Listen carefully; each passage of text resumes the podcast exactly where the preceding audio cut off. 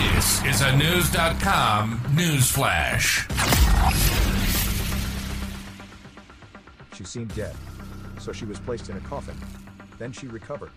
A 76 year old woman surprised people in Ecuador by knocking on her coffin from inside. She apparently awoke during her wake.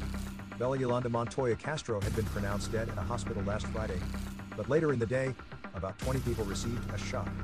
I lifted up the coffin and her heart was pounding, son Gilberto Barbera explained in a social media video. Her left hand was hitting the coffin, five hours into the wake. First responders were called to take Montoya back to the Babahoyo Hospital where a doctor declared her dead 48 hours earlier. National officials now are investigating the hospital, where Fox News reports a death certificate had been issued. There was no word on Montoya's condition Tuesday afternoon. But according to CBS News, Barbera has been told his mother is using breathing tubes and is in intensive care. Ecuador's Ministry of Public Health told CNN that Montoya originally was taken to the hospital for a possible stroke and cardiopulmonary arrest. A technical committee will initiate a medical audit to establish responsibilities for the alleged confirmation of death, a statement said. The fate of Montoya's doctor is unknown.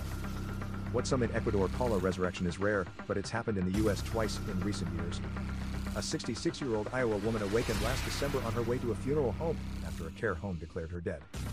And in 2020, a young woman in suburban Detroit opened her eyes moments before she was scheduled to be embalmed at a funeral home.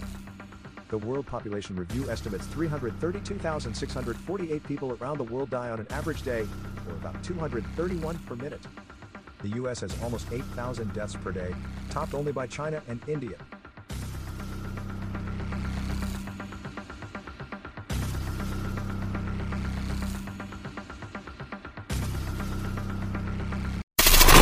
Knowledge. Knowledge. Unfiltered. Unfiltered. News.com. News.com. News.com. News.